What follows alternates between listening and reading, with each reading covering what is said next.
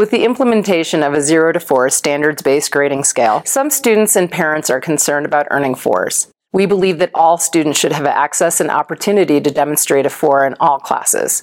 Let's review the grade scale to better understand levels of proficiency and how to earn a 4. The ECSD grade scale describes how students will be graded at all proficiency levels. A level 1 is beginning, in which students need teacher assistance to understand concepts and skills. Students may demonstrate a developing understanding in which proficiency in some simpler concepts and skills is demonstrated, but students are still working on others. A student who demonstrates proficiency of the grade level standard earns a 3. Finally, a 4 is earned when students can demonstrate proficiency of the grade level standard, as well as providing evidence of higher level thinking skills or are able to transfer and apply concepts and skills to different situations or contexts. Simply put, students will earn a 4 when they demonstrate I can do this independently, I can teach this, I can apply this to a new or real world situation. For students with individual education plans or IEPs, independently includes the use of accommodations or modifications as listed in the student's learning plan. I get really excited when I start thinking about how students can achieve fours because I think about all the different ways students can can demonstrate a four through different projects, through different task design. And I get really excited when I get to work with teachers to design those because students can do so many different things in so many different ways that I want teachers to be able to see that and for students to experience those things as well.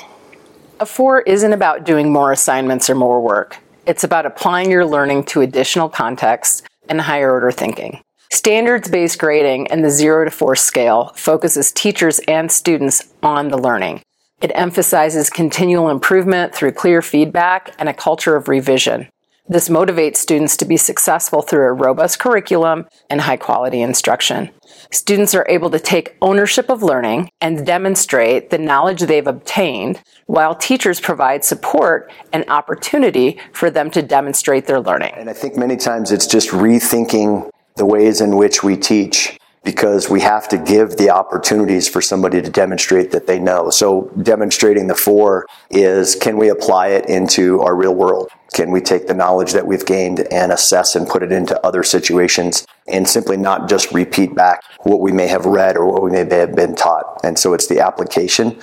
And I think that's the greatest part. That's where we want our students to be.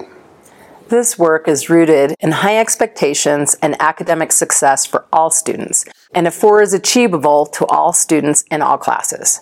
There has been some rumor and misconception about 4s not being possible, but that's simply not the case. A 4 is earned when the standard is met and deeper understanding is demonstrated. A first assessment of a new standard may not earn a 4, and that's okay. It's part of the learning process. And we want students to continue to learn and strive for fours and mastery of content standards. Let's look at some examples of how students can achieve a four. In third grade, students are expected to be able to categorize parallelograms. An example of a level 4 task could be evaluating a student's misconception. For example, Susie miscategorized several parallelograms. Which parallelogram did she miscategorize and how can she fix her mistake? In middle school, students are expected to use socio-cultural understanding to describe the author's theme or purpose. One way to show level 4 understanding could be to compare how a person from a different culture than the authors would interpret the theme or purpose of a narrative fiction. My go-to level 4 examples are what's misconception, write a question about the skill, connect the learning to yourself, connect the learning to your community, and then finally, connect the learning to another content area.